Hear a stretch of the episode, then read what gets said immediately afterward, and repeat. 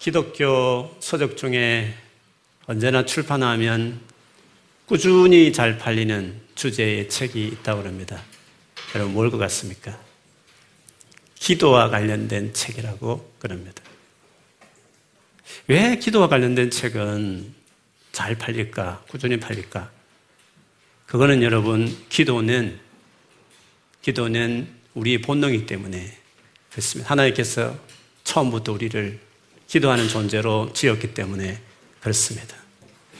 지금 몇 년 전에 돌아가신 고인이 되셨지만 더 메시지, 더 메시지란 책을 집필하신 유진 피터슨 목사님이 제가 그분 책을 많이 즐겨 읽었는데 그 읽은 어떤 책 서문에 그런 글귀가 있었습니다.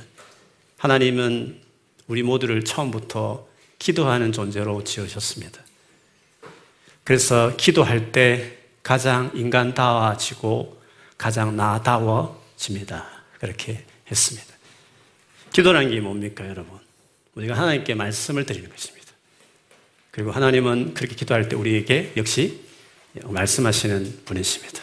기도는 되하라 이렇게 일컬어지기도 합니다. 근데 여러분 이것은 다른 어떠한 피조물에도 있지 않고 오직 우리 인간에게만 하나님께 말할 수 있고 하나님 역시 우리에게 말씀하시는 그런 특권을 주신 것입니다. 그래서 기도할 때 인간이 되는 것입니다. 기도할 때 그것이 가장 나다운 모습이라고 할 수 있습니다. 세상에 수많은 종교가 있습니다. 의미를 추구하는 그 종교에 가장 강조하는 게 뭡니까? 기도입니다. 그렇게 보면 기도는 우리의 본능과 같은 것입니다. 그러니까 기도에 관련된 책은 땡기는 것입니다. 내 본능이기 때문에 그렇습니다. 또 한편으로 생각해 보면 왜 그런 책에 관심이 많은가 했을 때 그렇게 우리의 본능 같고 우리 지울 수 없는 열망 같은 기도이지만 돌아보면 우리가 그만큼 기도를 하지 못하고 있다는 사실이 너무 안타까운 것입니다. 그래서 그런 책을 읽으면서 자극을 받아서 정말 기도하고 싶다. 잘하고 싶다. 많이 하고 싶다는 마음이 들어서 그 책에 아마 손이 가는 것 같습니다.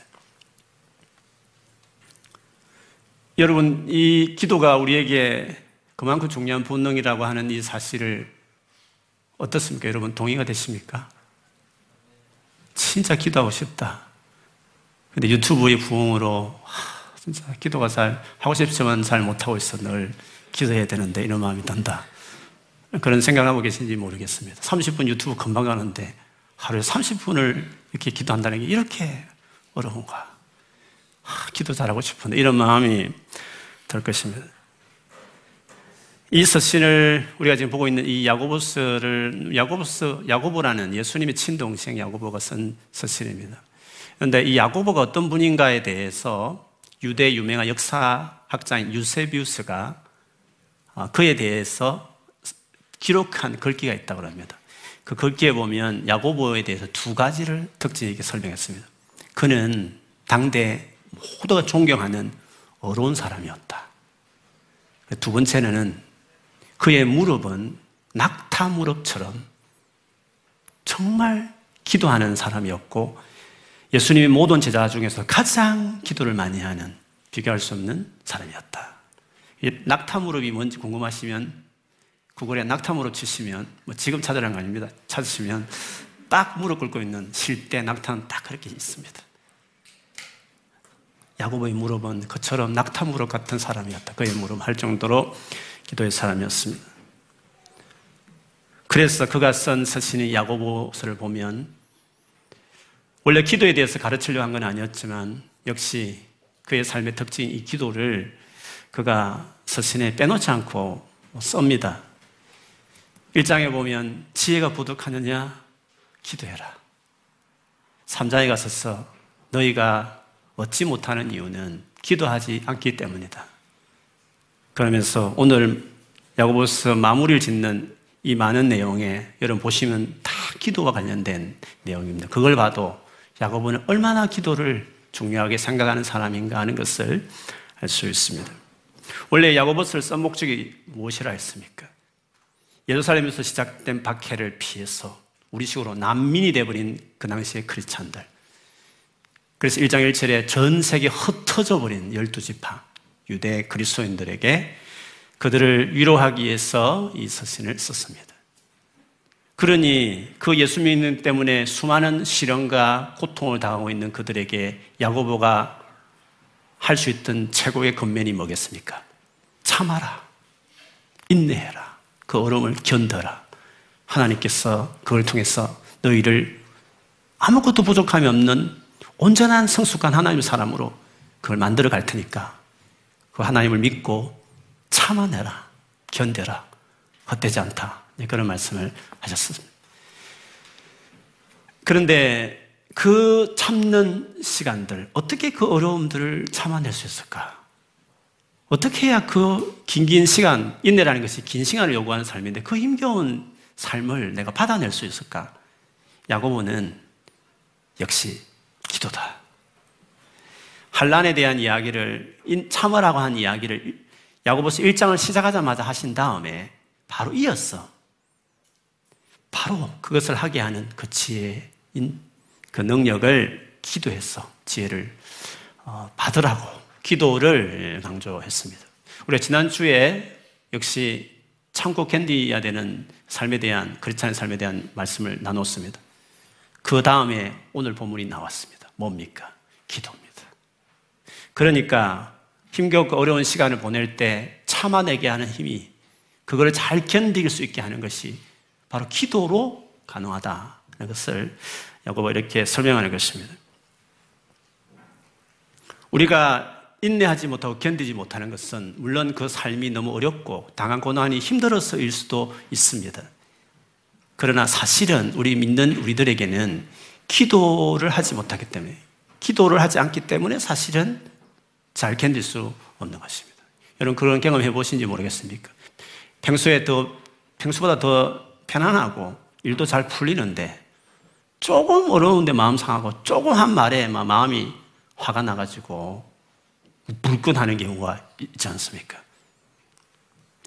상황이 힘들어서 너무 어렵기 때문에 못 견디는 것도 있겠지만 사실은 기도의 힘을 잃어버렸기 때문에 기도하지 않기 때문에 작은 문제가 크게 다가오는 겁니다. 그러나 기도가 살아있으면 아무리 큰 문제도 견뎌내는 것입니다. 인내할 수 있는 것입니다. 그런 점에서 환란 중에 어려운 가운데 인내하고 참아가야 될 우리의 수많은 인생 가운데 반드시 그것을 통과해내기 위해서 우리 있어야 될 일이 있다면 그는 기도다 하는 것을 말을 하는 것입니다. 그, 그런 점에서 기도의 사람, 예수님의 모든 제자 중에서 기도의 사람이라고 소문난 이 야고보가 그리고 기도에 대해서 집중적으로 말하고 있는 오늘 본문을 보면서 어떻게 하여야 이런 기도의 사람이 될 수 있는지를 같이 보고 싶은 것입니다. 오늘 본문을 여러분 보셨겠지만 이 본문을 보면서 이 본문에 대한 여러 가지 견해들이 있습니다. 쉽게 말하면 논쟁이 있다는 거죠. 예를 들면 병이 들었을 때 교회 지도자인 장로님을 청해서 어, 기도받으라 했는데 그 장로님은 기름을 바르고 그에게 기도해 주라고 이야기했습니다. 기름을 왜 바르는가? 뭐 여기에 대한 여러 가지 견해가 있습니다. 그리고 또 그렇게 기름을 바르고 믿음으로 구하면 낫게 될 거다. 하나님이 이렇게 주실 것이다. 라고 말하는 이 말씀은 어려운 말은 아닌데, 진짜 그런가? 기도하지만 낫지 못한 것들이 더 많은 것 같은데 라고 말하는 정서적으로 마음으로 잘 이렇게 받아들이지 않는 그 부분이 있습니다. 그래서 또 연구하는 분들은 이 말을 문자 그대로 받아들일 것이 아니라 예수님 재림할 때 이루어진 종말론적인 말씀이다. 아니면 실제로 병이 다 치유된다는 것이 아니라 뭐 내적으로 뭔가 편안함이 있다든지 유익하게 된다는 표현을 이렇게 한 것이다 등등으로 이거를 해석하려고 하기도 합니다. 죄를 고백하라는 이 말인데 이 죄를 고백한다는 것은 도대체 어떻게 우리의 삶에 적용을 서로 해 죄를 고백한다는 것을 어떻게 적용해야 될 것인가에 대한 말도 여러 가지 있습니다. 근데 여러분 이런 한 가지 한 가지에 대해서 너무 집중하기 시작할 부분이 오늘 본문 전체에서 기도에 대해서 야고보가 말하고 있는 이 중요한 그 야고보의 이 기도에 대한 마음을 우리 잃어버릴 수 있기 때문에 저는 오늘 세세하게 이 하나하나 단어들을 다뭐 분석하고 또 의견을 개진하기보다는 오늘 이 본문을 통해서 야고보가 기도에 대해서 뭐라고 말씀하고 있는지 그 부분을 좀 집중해서 큰 방향성을 잃지 않기 위해서 그것에 대해서 좀 나누고 싶습니다. 본문에서 야고보가 기도와 관련해서 했던 권면은 크게 두 가지입니다. 하나는 믿음으로 기도해라. 두 번째는 의인의 기도, 즉 의인으로 의인이 되어서 의인으로 하는 기도여야 된다. 이 두 가지를 말을 했습니다. 이 어려운 삶, 그리고 어, 믿음으로 기도하는 이 삶이라는 것은 어, 야고보의 삶의 특징이기도 했습니다. 유세비우스 역사학자에 의하면. 근데 여러분, 이 믿음과 이 의인이라는 것이 성경을 좀 아시는 분들은 밀접한 관련이 있다는 것을 아시게 될 것입니다. 종교개혁자가 이 말씀 붙잡고 우리 루터가 종교개혁을 일으켰는데 로마서 1장 17절에 보면 복음에는 하나님의 의가 나타나서 믿음으로 믿음에 이렇게 하나니 기록된 바 의인은 오직 의인은 믿음으로 말미암아 살리라 함과 같으니라. 의인은 믿음으로 살아가는 사람이다. 그래서 믿음으로 하는 이 어떤 기도와 그리고 더불어 또 의인이 대해서 드리는 기도는 같이 연계되어 있다는 것을 볼 수 있습니다. 믿음으로 드리는 기도라는 것이 정성을 많이 드린다든지 확신과 신념에 차 있다든지 의심을 전혀 하지 않는 기도로 보통은 생각하기 쉽습니다. 물론 그 의미가 당연히 결국 따져보면 그 의미를 담고 있는 것은 맞지만 그러나 그것보다 더 중요한 의미가 있습니다. 이것을 이해하려면 믿음과 직결되어 있는 이 의인이 뭔가 하나님 앞에서 이 의인이라고 하는 이 의인이 어려운 사람이 어떤 사람인가를 좀 생각해 보면 더 쉬워질 것 같습니다. 성경에서 이 의라는 righteousness, 이 의라는 이 단어는 소위 말하듯이 뭐 정의, 뭐 옳은 거, 어, 그 뭐 진리, 뭐 이런 어떤 개념적인 올바른 거, 뭐 여로운 거, 반듯한 거, 뭐 이런 어라는 용어를 우리가 생각할 수 있는데 성경에서 말하는 어라는 것은 물론 그것이 있는 포함하지만 이 어라는 단어의 원래 의미는 올바른 관계를 맺는 상태를 말합니다. 올바른 관계에 있는 그걸 어렵다 이렇게 이야기하는 것입니다. 예수 믿으면 어렵다 한다는 것은 네가 예수를 믿으면 나 하나님과 올바른 관계가 된다. 하나님과 올바른 관계를 맺은 신분이 된다 이런 뜻입니다. 너는 하나님께 나올 수 있는 관계를 바로 맺은 사람이 되었다. 이게 의인이 되었다는 뜻입니다. 어라는 말은 올바른 관계를 맺은 상태에 있는 사람이라는 뜻입니다. 어려운 행동이라는 것은 결국 나와 관계 맺고 있는 그 상대를 위해서 그 관계를 올바르게 맺기 위해서 그리고 그 관계를 더 친밀하고 깊은 관계를 맺기 위해서 하는 모든 행위를 어려운 행위다 이렇게 결국 말할 수 있습니다. 어려운 남편은 그 남편의 관계 맺고 있는 대상인 아내를 향해서 헌신하는 것입니다. 그 아내의 온전한 관계를 위해서 최선을 다하고 희생을 다하는 그 남편을 어려운 남편이다. 이렇게 말하는 것입니다. 그러면 어려운 부모님은요, 아이를 바로 키우기 위해서 매를 많이 드는 아빠가 어려운 아빠가 아니라 그 아내를, 그 아이를, 자녀를 정말 사랑하고 자상하고 그 아이와 파른 관계를 맺기 위해서 희생을 아끼지 않는 그 부모를 어려운 아빠야, 엄마라 이렇게 이야기할 수 있는 것입니다. 그러면 우리가 하나님과 올바른 관계를 맺는다. 그래서 하나님이 너는 내 앞에 어인이다 하고 라고 말을 할 때 무엇이 중요할까요? 하나님께서 우리가 올바른 관계를 맺는 데 있어서 그분이 중요하게 생각하는 것이 무엇일까요? 세상에서 일반적으로 사람과의 관계에서 우리가 중요하게 여기는 것은 훌륭하게 살아가는 것입니다. 그리고 뭔가 큰 성과를 올리는 것이고 뭐든 잘하는 사람이 그렇게 할 때 우리는 올바른 관계를 맺고 싶고 올바른 관계를 유지하는 것입니다. 우리는 그런 사람을 요구하고 그렇게 할 때 그 사람과 올바른 관계를 맺는 것입니다. 인격이 삐딱하다든지 무슨 일을 하는데 무책임 하다든지 뭔가 제일 능력이 없어서 일을 못해낸다든지 이렇게 하면 우리는 관계에 많은 어려움을 결국 겪는 것입니다. 그래서 사람과의 관계에서는 올바른 관계가 이루어지기 위해서는 뭔가 잘하는, 잘해야 되는 것을 요구하고 그렇게 할 때 사람과 관계는 올바른 관계를 맺게 되고 유지하게 되는 것입니다.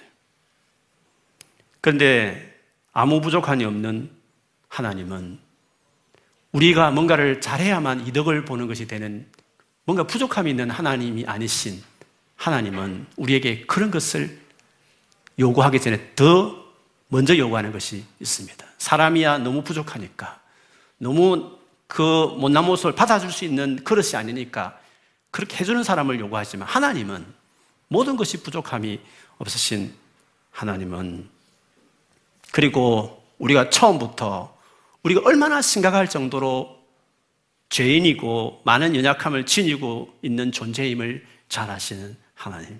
그래서 또 다른 좋은 어떤 교훈을 담은 책만 주는 것을 머물지 않으시고 너무 심각하다 보니까 그 문제를 해결하기 위해서 자신이 하나밖에 없는 하나밖에 없는 자기와 분리될 수 없는 삼일체 관계에 있는 그 하나밖에 없는 아들 예수님을 우리를 위해서 이 세상에 보낼 계획을 사람을 만들기 전부터 계획하셨고 마침내 타락하고 이후에 많은 세월이 흐르고 계획하신 그것대로 자기 아들 예수를 보내셨습니다. 그리고 그 아들 예수님을 십자가에 희생시켜 죽게 하셨습니다.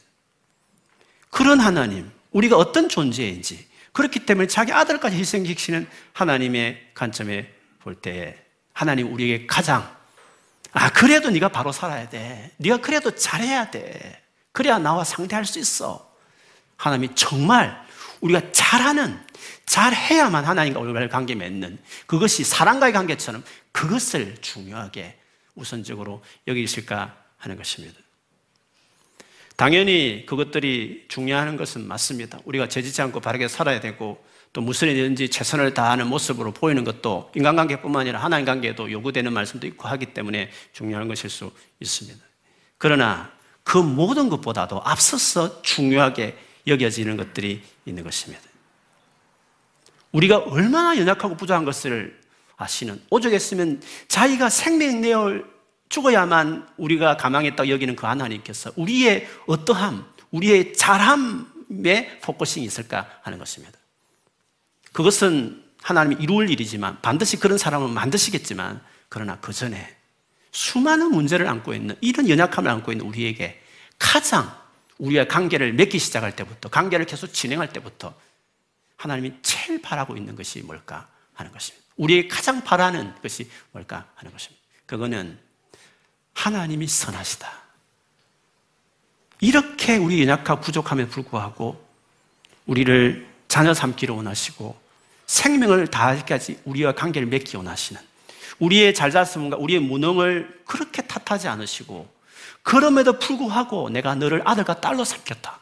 그럼에도 불구하고 너는 가치 있고 소중하다 여기는 그 하나님의 선하심, 그 하나님의 인자하심을 믿는 것을 네가 그것을 믿기를 내가 그런 하나님을 네가 좀 알기를 네가 그렇게 믿고 내게 나오기를 네가 수없이 허물지고 연약함을 느끼고 살고 때로는 죄를 짓고 살아서 사람들이 무시할 만한 지경이 있어도 그래도 하나님은 나를 사랑하신다.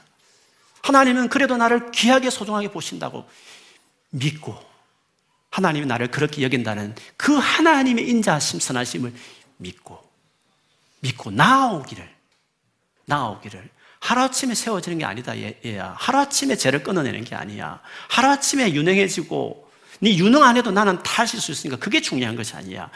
너에게 필요한 것은 내가 너를 얼마나 사랑하는지 지금 그 상태에서도 내가 너를 얼마나 소중하게 여기는지 네가 나의 소중함을 알기를 원한다 나의 선하심을 알고 그걸 믿고 나에게 네가 정말 담대하게 우물쭈물하지 않고 정말 자신감 가지고 그래도 그럼에도 불구하고 그런 상태에 있음에도 불구하고 네가 나에게 나오기를 내가 원한다.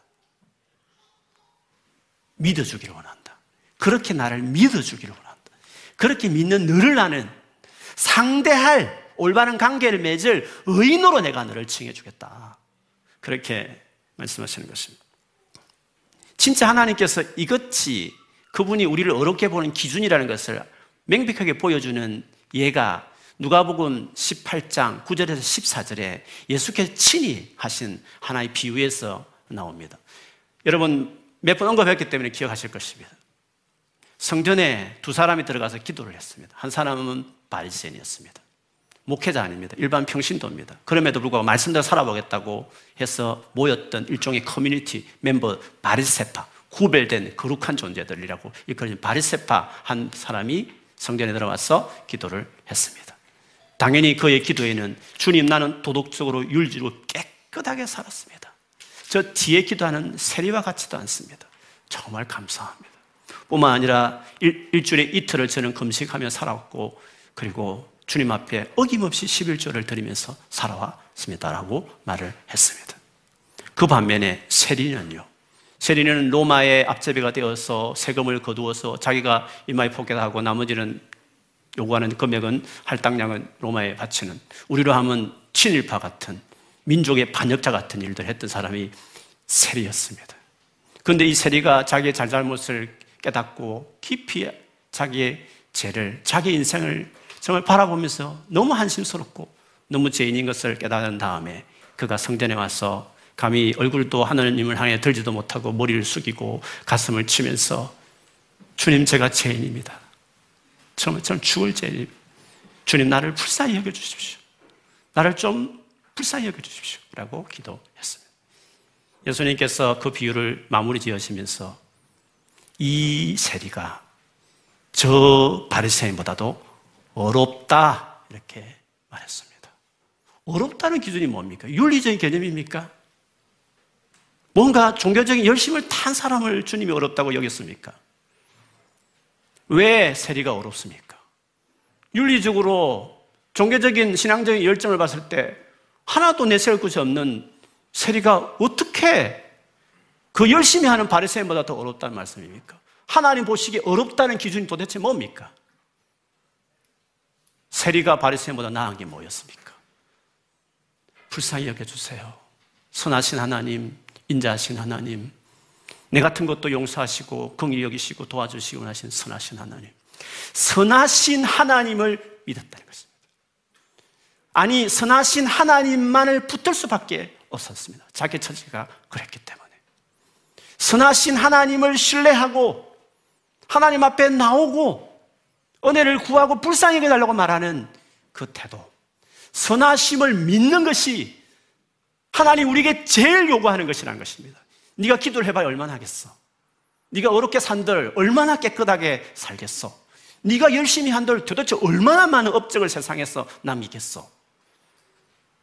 나는 너를 그런 사람으로 만들어 가겠지만 그러나 가장 내가 너에게 원하는 것은 내가 누군지를 네가 알기를 원한다. 내가 너를 얼마나 사랑하는지를 네가 안다. 알기를 바란다. 내가 너를, 죄인인 너를 위해서 내 생명을 내놓는 내 아들을 죽이는 이런 선하고 인자한 존재라는 것을 네가 알기를 원한다. 그러니 네가 아무리 부족하고 연약해도 그 선하심을 믿고 나오는 것만으로 내가 너를 그 믿음으로 여기고 그것을 의롭게 여기고 내가 너를 의인으라고 말해 주겠다고 한다는 것입니다. 그래서 하나님과의 관계에서 하나님과 올바른 관계를 맺기 위해서 우리에게 제일 중요한 것이 뭔가? 선하신 하나님을 믿고 하나님은 선하시다 믿고 그분 앞에 나가는 것 그것을 주님은 제일 바라신다는 것입니다. 하나님의 인자하심을 알기 때문에 아는 사람들은 알기 때문에 믿고 기도합니다. 그런데 하나님 인자하심을 모르는 사람들, 자기 열심으로 살아가서 남들보다 더 죄를 안 짓고 열심히 뭔가 주님 위해서 일한다 치지만 그것들은 결국 자기 자랑이 될 수 있고 그렇게 하지 못한 사람을 색안경 끼고 비판하고 정죄하는 것으로 나아갈 수 있다는 것입니다. 하나님이 정말 나를 사랑하시기 때문에 너무 다 선하신 분이시기 때문에 그래서 그분 앞에 나아 기도하면 비록 내가 받을 만한 자격이 안 돼 있어도 주님은 반드시 나의 기도를 듣고 응답하실 것이다.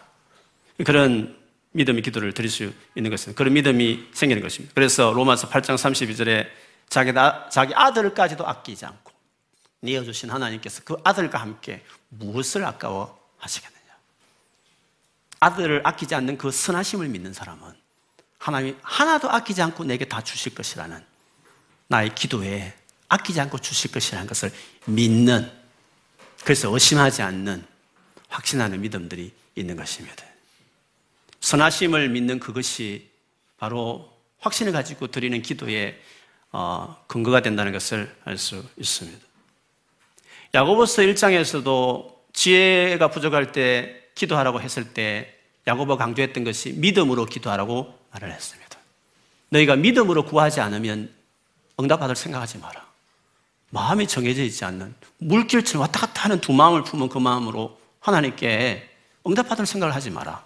라고 말하면서 믿음을, 믿음으로 드린 기도의 중요함을 이야기했습니다. 그러면 믿음으로 구하는 기도가 뭡니까? 맞아, 맞아, 의심하면 안 돼. 내가 이거 의심하죠. 이 바보야, 의심하면 안 돼. 믿어야 돼. 이렇게 하면서 하는 게 믿음으로 하는 기도입니까?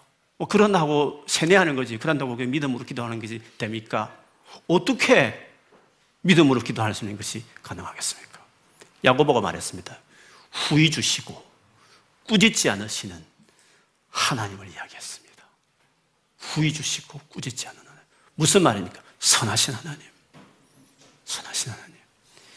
그렇게 믿는 사람이 믿음으로 그렇게 하나님인데 죄인이 나를 위해서 자기 아들까지 아껴야 하는 하나님, 선하신 하나님이 믿기 시작할 때 우리는 자연히 의심하지 않을 수 있고 내가 부족해도 여전히 믿고 신뢰하면서 그분 앞에 기도하게 되는 것입니다.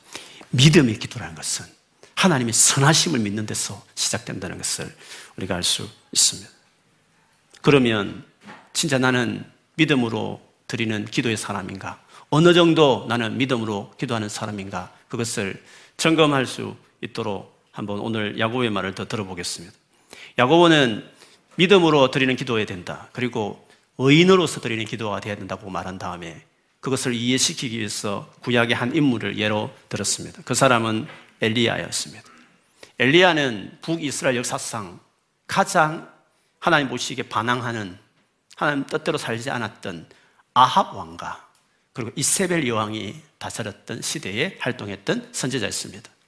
당연히 선지자들은 체포하고 죽여버렸고 대신 이세벨이 섬겼던 바알과 아세라 신과 그것을 섬기는 선지자들이 이렇게 육성되는 그런 시대였습니다. 하나님께서 엘리야를 불러서 그 엘리야가 누가 참신이냐 그것을 갈멜산에서 불을 떨어뜨려서 재단에 재물을 태우는 신이 진짜 신이라는 것을 대결하게 되죠. 바알은 번개 신입니다. 불을 다룰 수 있는 신이란 말이죠.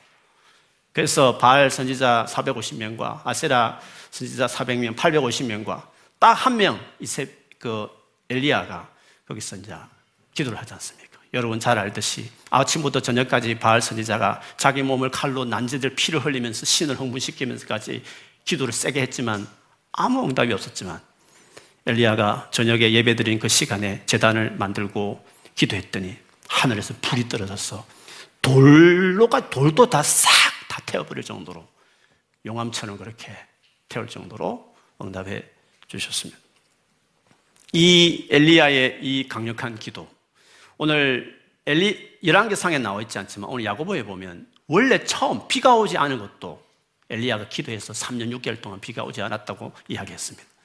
그리고 그 다음에 그 갈멜살 전투 이긴 다음에 또 간절히 기도했더니 그렇게 오지 않던 비가 내렸다고 말했습니다. 대단하죠. 한 사람의 이 기도가 나라 전체에 비가 오고 안 오고를 결정할 정도로 강력한 기도의 사람이었습니다. 이렇게 말씀드리면 엘리야니까 엘리야는 원래 그럴 수 있는 사람이 같으니까 내 같은 것이 나는 다르죠. 아예 씨가 다른 겁니다. 엘리야는 원래 그런 사람이었기 때문에 그런 기도를 드렸겠죠. 이렇게 생각할 분들이 계실지 모르겠어요. 그것을 눈치나 챘는지 야고보는 오늘 본문에 보면 엘리야는 우리와 같은 본성을 가진 사람이었다고 이야기했어요. 우리가 똑같은 연약한 사람이었다. 그 뜻입니다. 실제로 이세벨이 그 바알 선지자 죽였다는 소식을 또 화가 났어. 내일 이 시간에 내가 엘리야를 죽이지 않으면 내가 죽는다 할 정도로 했더니 그 소식을 듣고 엘리야가 갑자기 두려움에 빠졌어. 강야로 들어가서 자살 충동을 느끼면서 하나님 나를 죽이세요. 나 여기 죽고 싶어요 할 정도로 그야말로 그는 정말 연약한 우리와 별 다를 바 없는 연약한 인간인 것을 알 수 있습니다. 그런데 어떻게 엘리야는 믿음의 기도를 드리는 사람이 되었을까요? 우리와 똑같은 사람인데 어떻게 그는 믿음의 기도를 드릴 수 있는 사람이 되었을까요? 그가 드린 믿음의 기도라는 것이 어떤 것일까요? 어떤 특징이 있을까요? 하는 것입니다. 오늘 5장 17절 다시 보면 믿음으로 드린 의인의 기도의 특징을 이렇게 야고보는 설명했습니다. 엘리야는 우리와 같은 본성을 가진 사람이었지만 비가 오지 않도록 해달라고 간절히 기도하니 3년 6개월 동안이나 땅에 비가 내리지 않았으며 간절히 기도했다. 그것을 특징으로 기도의 특징으로 이야기하고 있습니다. 믿음의 기도의 특징은 간절함에 있습니다. 간절하게 드린다는 것은 응답될 때까지 기도한다 그 뜻입니다. 누가복음 18장 시작하자마자 주님은 기도에 대한 가르침을 하셨습니다. 기도라는 것은 항상 해야 되는 거다. 끝까지 해야 되는 거다. 포기하지 않고 해야 되는 것이 기도다. 그게 기도에 제일 중요하다 하시면서 비유를 하나 들었지 않습니까? 어느 마을에 남편도 없고 아들도 없고 일가 친척도 없고 진짜 혼자 있는 가부가 있었다는 것입니다. 얼마나 많은 사람이 얕잡고 여인에게 많은 상처를 입혔겠습니까? 얼마나 손 벌릴 데가 없으면 그 동네에 진짜 제일 대먹지 못한 재판관. 뇌물 줘야 개우 신경 쓰는 불의한 재판관에게 찾아갈 정도의 진짜 어지할 데 없는 가부였단 말이죠. 그 가부가 아무것도 없는 가부가 가서 나 억울한 걸 풀어달라고 하면 그 재판관이 들어주겠습니까? 그 불의한 재판관이 끄떡이 나겠습니까? 아마 들어오자마자 내치고 저 여인을 응? 응? 당장 때려서 쫓아내라고 했을 것입니다. 아마 여러 번 했을 것입니다. 여간에서는 포기할 만도 하는데 놀랍죠. 그 재판관이 중간에 그런 말을 하지 않습니까? 저 여인의 소원을 내가 들어줘야 되겠다. 아니, 어떻게 여인이 행동했기에 보통 착한 재판관이면 또 이해가 되지만 어떻게 말도 안 되는 그 재판관이 어떻게 그 여인의 소원을 들어주었을까요?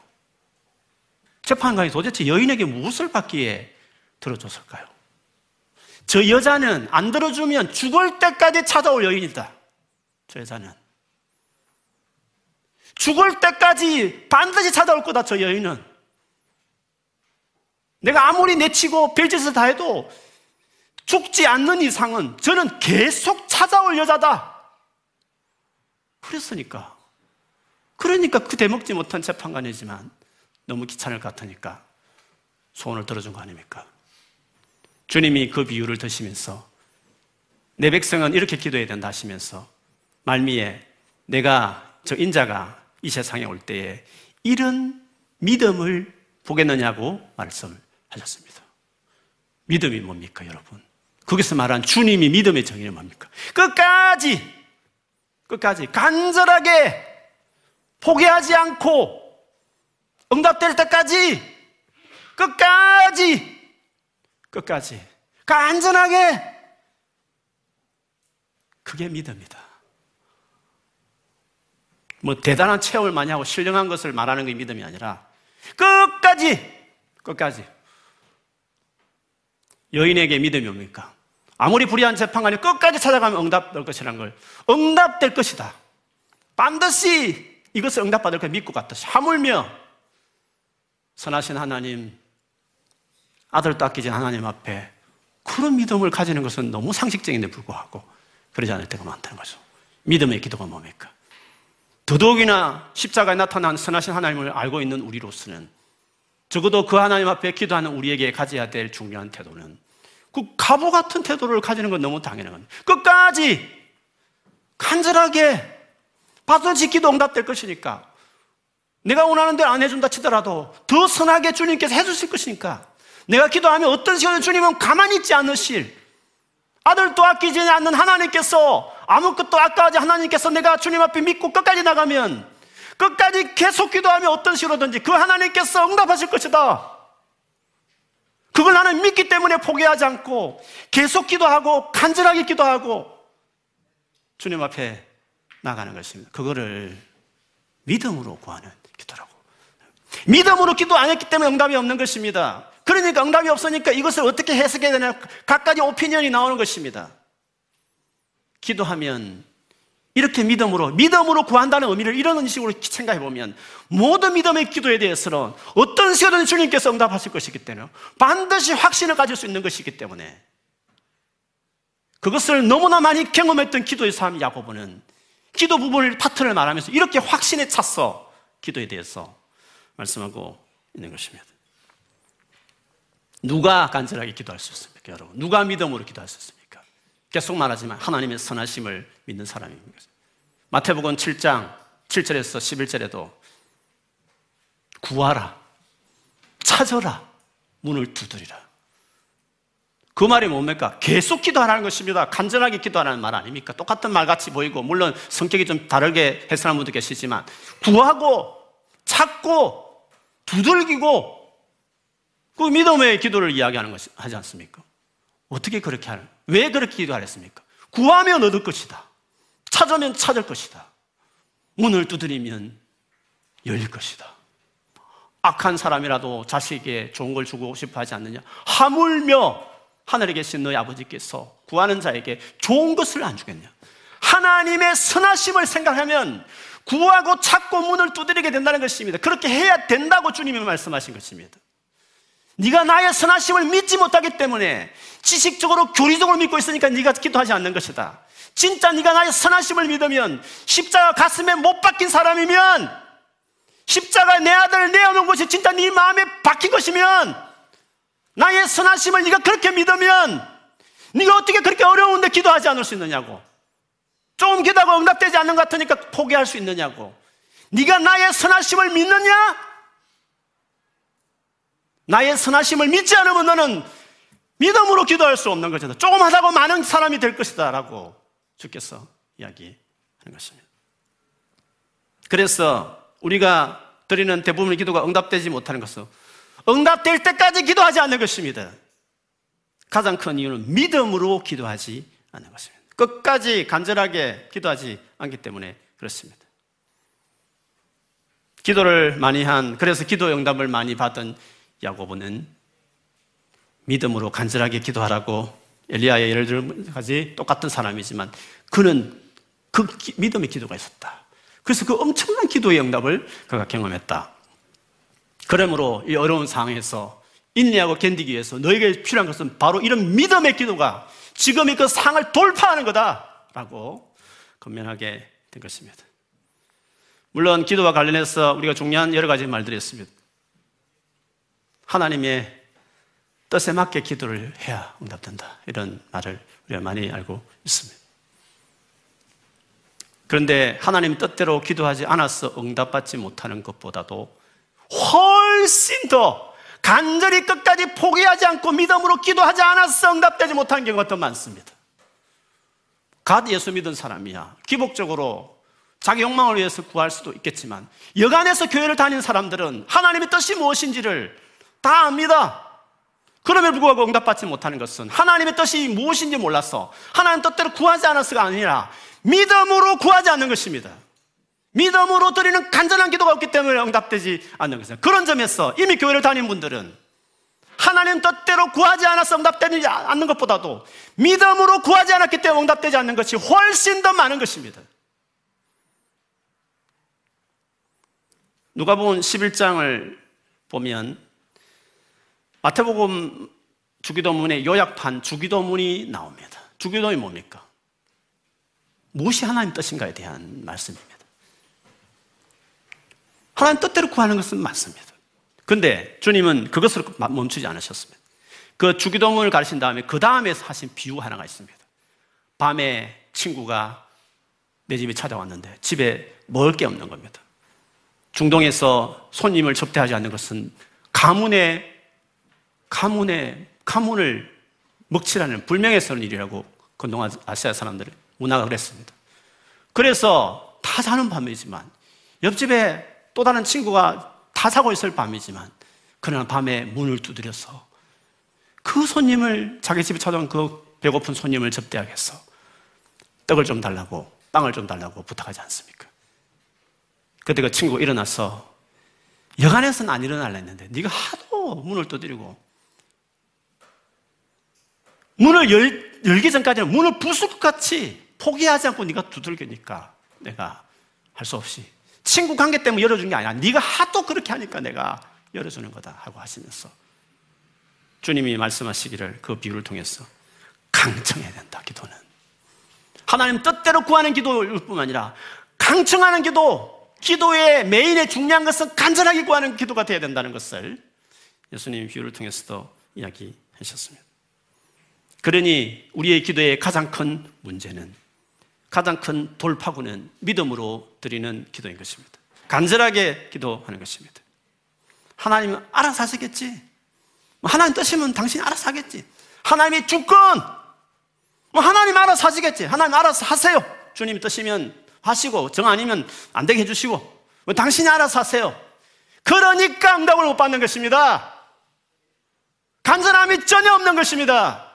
마냥 때를 쓰라는 것이 아니라 하나님을 신뢰하고 하나님의 선하심을 믿고 내가 친구도 만나서 하소연하는데 어떻게 그 선하신 하나님 앞에 구하지 않는 말입니까? 하나님이 그렇게 선한데 어떻게 한두 번 하고 그만둔단 말씀입니까?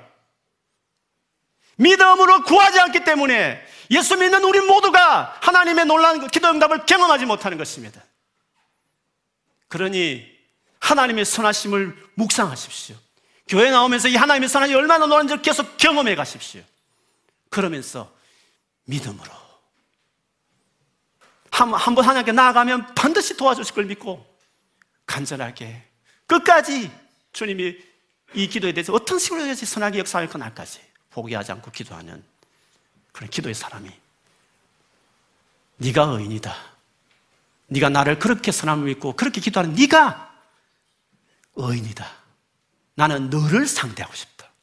나는 너 같은 아이를 통해서 내가 내 일을 하고 싶다.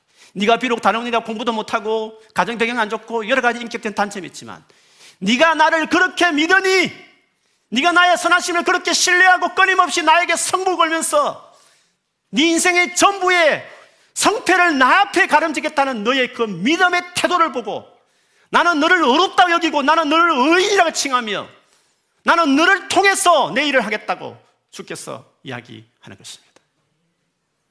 새롭게 유학을 시작하고 또 여러 가지 외국에서 어려움이 많이 있지만 이 어려운 상황 가운데서 우리가 배울 수 있는 좋은 것은 하나님의 선하심을 믿고 기도를 하는 것입니다. 그 하나님을 경험하는 시간을 보내는 것입니다. 여러분에게 그런 은혜가 있기를 축복합니다. 오늘 시간 이후로 하나님 앞에 믿음으로 부르짖어서 하나님 앞에 끝까지 하나님 앞에 머물러 기도하는 저와 여러분 되기를 주의 이름으로 축원합니다. 아멘.